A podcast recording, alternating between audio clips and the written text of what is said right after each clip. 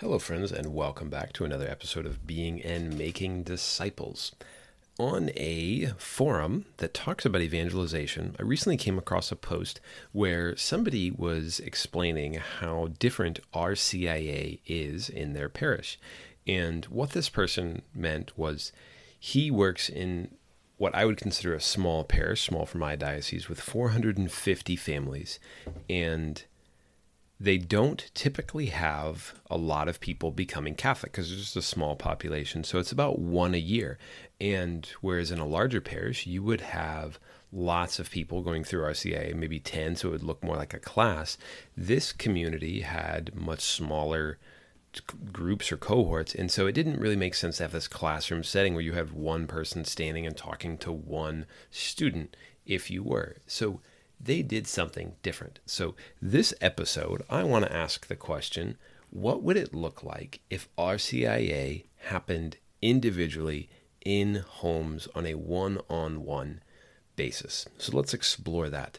So, first, what is RCIA? RCIA stands for the Rite of Christian Initiation for adults. And when we say adults, we don't mean people who are 18 and older. We mean people who are of the age of reason, because even children who have hit that age and have not yet received their sacraments are to go through RCIA instead of traditional catechesis and traditional sacramental preparation. So, pretty soon there's going to be an update to this, and they're going to call it the Order of Christian Initiation rather than the Rite of Christian Initiation, because the reality is there's multiple rites within this. And this is actually a formal liturgy of the church. So there's different liturgical rites that are meant to be performed. So when people say RCIA, they typically mean the class. But what the church means when we say RCIA is the set of liturgical practices that includes things like the rite of acceptance and the rite of election and the scrutinies and the celebration of the Easter sacraments and then the period of mystagogy or exploring and reflecting on the mystery of the sacraments after you've received them and after you've become Catholic, which is lifelong. So rather than thinking of RCIA as a, as a set of classes, we should instead think of kind of two different components here. One is those liturgical practices, liturgical rites, and the other is evangelization or the process of becoming a disciple. So those are two distinct things. Now, let's walk through the process of what it would look like for somebody to become Catholic. So let's say that's you. You've decided, okay, I'm going to take the plunge. I am going to become Catholic. So what do you do? Well, most people would probably look up churches nearby and they would look on a website and see how does this happen? Or maybe you know somebody and they can connect you at the parish. But sooner or later, you're going to call or get in touch with a local Catholic church and you're going to explain to somebody that you want to explore what it means to become Catholic. So they will invite you. Maybe they'll invite you to a one-on-one meeting, or maybe they will invite you to a, a, a gathering, whether there's multiple people there, kind of like an orientation, or just say, "Hey, showing up to the classes. It's Tuesday night at eight o'clock, and we will get started." So at some point, you'll be informed about a schedule. You'll be told, "Okay, we're going to meet on you know these evenings and you need to be at mass on these sundays and then you're going to go to cathedral on this sunday for this big event and then on Easter, by the way, Easter is late this year just because of, that's how when we decide Easter, it's always the first full moon of spring or the first full moon after, or rather the first Sunday after the first full moon after the vernal equinox. So that's why Easter's later, earlier, whenever it is this year. And then you'll become Catholic and you'll be ready to go. So that person, if they show up, if they attend all of the classes, if they do all the things they're supposed to do, they might be baptized. If they haven't been baptized yet, they'll be baptized. They will receive First Holy Communion and they will be confirmed. And then at a later point, they will go to confession for the very first time as an adult. And then they'll be fully initiated Catholics. But what hasn't happened so far? We don't know whether that person knows Jesus, whether that person loves God, whether that person is ready to be a disciple, whether they fully appreciate what they're doing. We also don't know, and, and, some of this may have happened in the phone call, but some of it may not have. We don't know why this person wants to become Catholic. We don't know what they already know about the church. We don't know what their existing relationship with the Lord is like. And for convenience, perhaps in a lot of situations, the path of becoming Catholic looks the same for everyone, regardless of knowledge, regardless of spiritual maturity, regardless of background. If you say you want to become Catholic, one person described it as this. It's, this gentleman became catholic as an adult. He said he felt like he was herded like cattle through this process and nobody really took the time to get to know him. Now i'm not saying that's universal and that's happening at every parish or even the majority of parishes um, but it happens. Uh, there's usually a an example that's something like this um, they'll contrast two different people who are going through this process of becoming catholic. And one of them is uh, the fiance of somebody who is Catholic and they want to get married in the church. And so the this non Catholic member of the relationship will say, Well, sure, I'll become Catholic. It doesn't, you know, I'm happy to do that for you. So they show up, and their primary motivation for becoming Catholic is not because they're convinced of the truth of it, but it's because their spouse thinks it's really important and they love their, or their future spouse, rather, they love their future spouse. So they're willing to do this, even if they're not personally convinced in the truth of the faith or that Jesus is their Savior and that they should have a relationship with Him and that He's offering them a relationship. On the other hand, you could have somebody, this always seems to, to, to be the example I hear, somebody who has been part of a non Catholic religious tradition, so another Christian denomination, let's say a, a, a Lutheran or an Anglican, who has a lot of liturgy and that's very formalized and they're very familiar with the the history of the Catholic Church and the history of the Lutheran, the Lutheran Church, and they have a fervent relationship with the Lord, and they pray and they know Scripture and they know all of the this theology. If those two people call the church at the same time, they will be put in the same group in the same class and listen to the same presentations for the same period of time, let's say nine months, and then they will be baptized and receive Jesus in the Eucharist and be confirmed at the same day and what that presumes is that the Holy Spirit is going to move in their hearts in exactly the same way. And while that could happen, I don't think we should assume that would happen. And the church actually, in her wisdom, recognizes this as well that people should become Catholic not when Easter comes around, but when they're ready to make a commitment to Jesus Christ. Now, if you've been listening to us for a while, you know that we are big on everyone living as a disciple. And part of that, part of what it means to live as a member of the community of people who follow Jesus Christ in the Catholic Church, that means helping other people come to know Jesus, which is one of the great joys of being a disciple of Jesus, of telling other people how good he is and what he means to you. And so that's why we're talking about this today. And we've talked before about what it would look like to have a small church, small in kind of the, the national sense of what if Catholicism in the United States, for example, became impoverished and that we didn't have a lot of the material resources and we didn't enjoy the societal benefits that we do, what would the church look like? Well, we might not be able to have these large classes where people become Catholic. We might not have a lot of staff and a lot of professional ministers. We might rely more on volunteers. So, this was part of that thought experiment of what would it look like if sharing the faith and evangelizing and helping people come to know God, still, uh, rather not still, but took place in the home in a one on one basis. Now, one thing I want to be very clear of is that um, the liturgical aspects of the RCIA, the rite of acceptance, the rite of election, the scrutinies, the Easter sacraments, the mystagogy, that's, or probably not the mystagogy, that can take place anywhere, but the other things, that's all going to take place within the liturgy. That is not what I'm talking about. I'm not talking about people doing those things in the home, but I'm talking about the the process of helping people come to fall in love with Jesus and decide that they want to follow him in the midst of his church. What if that took place in an individual setting? So um, everybody has a sponsor when they become Catholic. What if that sponsor was a mentor who was responsible or partly responsible for sharing the beauty and richness of our Catholic faith with other people?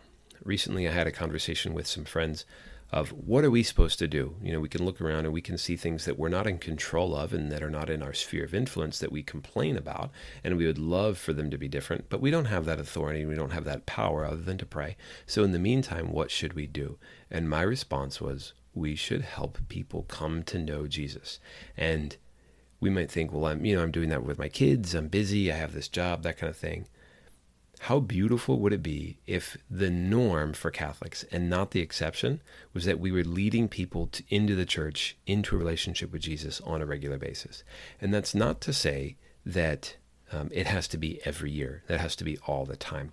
But if it were never, if it only happened once, if it were so uncommon, I have to think that we wouldn't be taking Jesus' invitation and the church's invitation to evangelize seriously. So, going back to that idea of that small parish with just a few hundred families and only one person or two people a year becoming Catholic, rather than having a class, you would be forced to do it one on one. And this would begin to look like an apprenticeship, which is actually kind of what the church proposes that people are, are gradually introduced to the mystery of, this, of the church.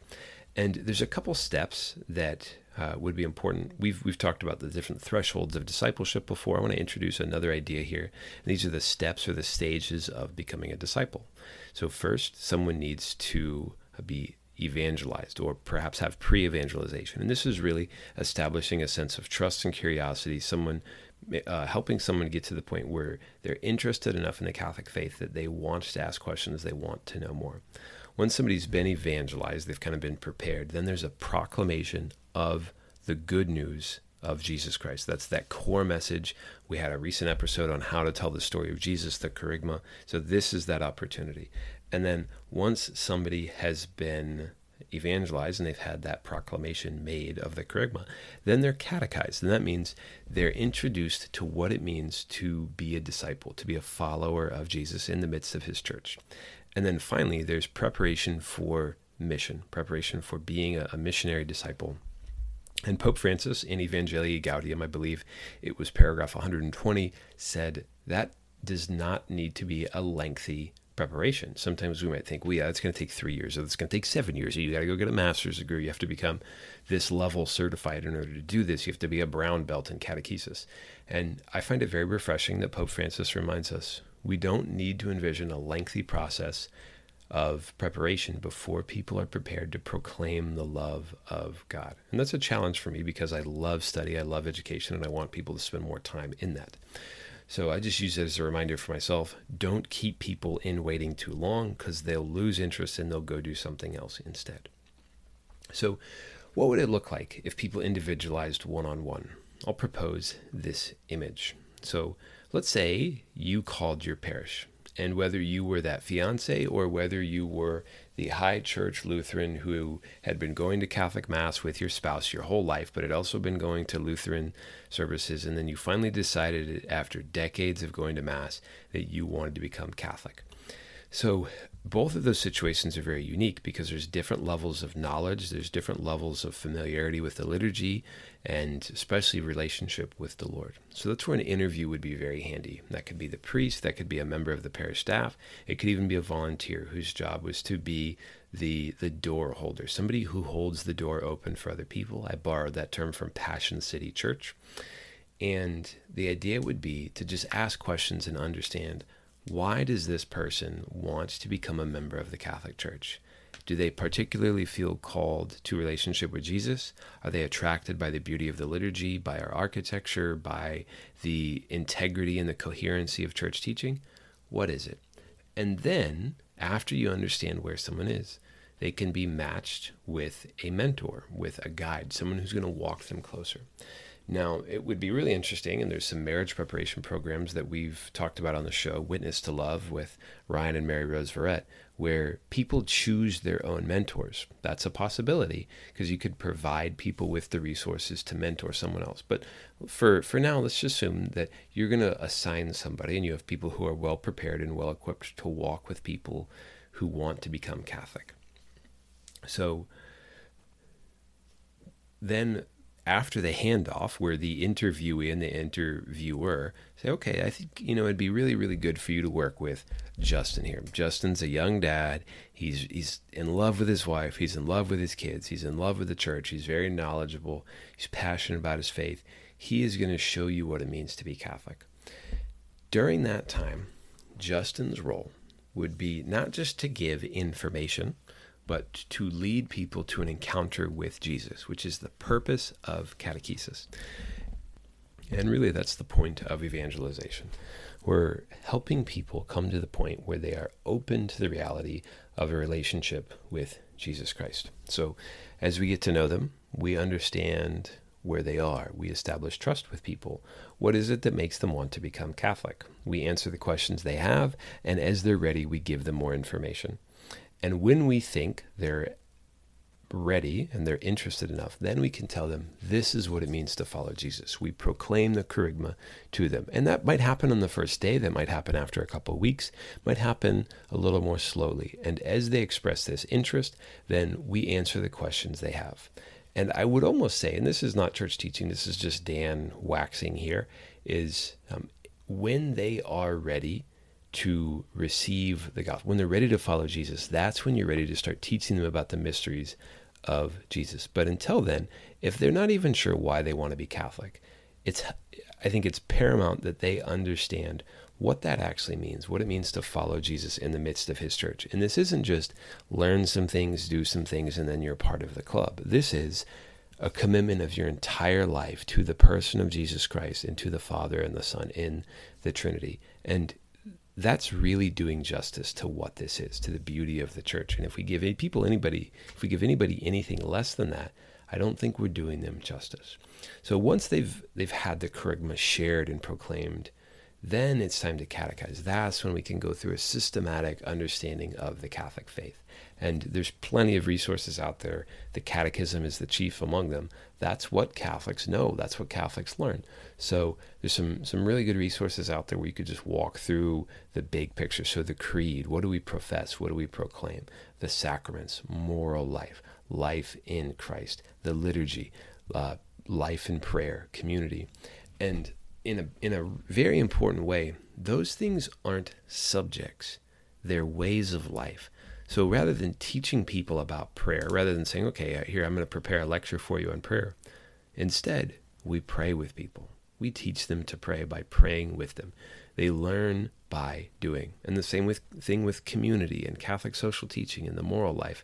We witness to them the beauty and the integrity of the church's teaching on the moral life, and we invite them into it. And as they have questions, we can say, here's why we believe this. This is the church teaching on this. This is what the greatest saints and philosophers have said about this within the Catholic tradition. But if it's something that they, they, they don't have a problem believing, you know, if they say, well, I've liked kids my whole life, it's not hard for me to believe abortion is is evil, then we don't need to spend time on it. We just say, okay, great, glad you agree. What are some of the things that you might not understand as well? So this mentorship will establish a real friendship. And one of the keys here is if people went through RCIA this way, if they became Catholic this way, they would begin to form community. They'd share a way of life with somebody, and they would automatically have a friend. And sometimes becoming Catholic can be like being on a conveyor belt that is only one way. While you're on it, you have a lot of care and support and attention. And then when it's over, it's done. You can't go back unless you're a part of the team. And so the support and the mentorship that people loved and really appreciated is gone for them, which is tragic because these people are still new in the faith and they're still going to be very grateful for that mentorship, that Christian friendship. So we've talked before about the the St. Paul principle, how St. Paul was mentored himself by someone and he was always mentoring someone and then he always had his in his mind who's the next person so once i'm finished and i can launch this person into ministry who am i going to invite into this process again and I would say this is the same way. So we shouldn't just say, okay, you know, go through this for a year and then you're done and then you're you're ready to go. But instead to say, we want to make sure that you have friends in this community, in the, the Christian family, who can continue to walk with you. So again, the, the liturgical aspects of becoming Catholic, those all still take place within the parish community as they should, because those are public celebrations, and the church community as a as a whole invites people in and welcomes them and begins to to help them understand what it means to be a part of the family of God. But the formation that does not need to be left up to a specialized few. To go back to Pope Francis in Evangelii Gaudium, I believe is that same paragraph 120, he said something along the lines of we we shouldn't envision the scenario where evangelization is left up to a few professionals, but rather this is the job of everyone. And I don't think we understand how much fruit is out there ready to be reaped if we were to do that, simply because of something like if, uh, let's say, somebody joins RCIA and just gets really annoyed by the person who's leading it, or had a bad experience with somebody with that same name, or with those same set of glasses, or that same shaped nose, or what have you. If somebody could say, you know what, this is really hard for me, is there any other way I could become Catholic? And we could say, oh, you know what, here's somebody who you might really connect with. They'd love to mentor you and walk with you. And the other thing that I, I want to make sure I'm pointing out is all of this happens under the guidance of the priest who has the leadership authority in that parish to guide and govern but doesn't need to to be directly involved in all of this. So the content that people go over the resources that people use the formation of those people who are participating as mentors and as leaders all of that comes under the guidance of the priest but if we are going to uh, to extend his reach and his influence more, then the key, as Pope Francis and as many others have pointed out, is to foster in all of the laity a sense of responsibility for the mission of the church. So, those are some thoughts on what it would look like if RCIA happened at the individual level. If you feel called to that, I would really encourage you. Uh, pray about that more and ask the Lord how you can begin. There's some really good resources out there. I would recommend looking up Nick Wagner and Diana Macalintal with Team RCIA. They have some outstanding resources, especially their books. Those are really, really good. And uh, that could get you started on this road. And then share with your pastor and say, I feel like the Lord is calling me to do this. I would love to. How can how can I help the parish? How can I help the community in this way? So, friends, thanks so much for listening. It is always a joy to be with you. And if you have not yet subscribed, I would invite you to. We would love if you did that and uh, share this with some friends. Leave us a review up to five stars. You can leave less than that if, if you want, but if you want to leave us a less than five star review, I would really appreciate it at first you just email us and say, Hey, I was going to leave you a three star or a no star review, but I wanted to talk to you first and just let me know what we can do to get better. And then if we don't get better, then you can leave that review. And of course, we have our book available on Amazon, Go Make Disciples by Justin Reyes and Dan Boyd. That is where we elaborate a lot of these things. It is a go to guide for starting ministries, either at your parish or just in your own home. And we really, really think you will love that book. So, friends, thanks so much. God bless you. Please pray for us and know that we are praying for you. Peace.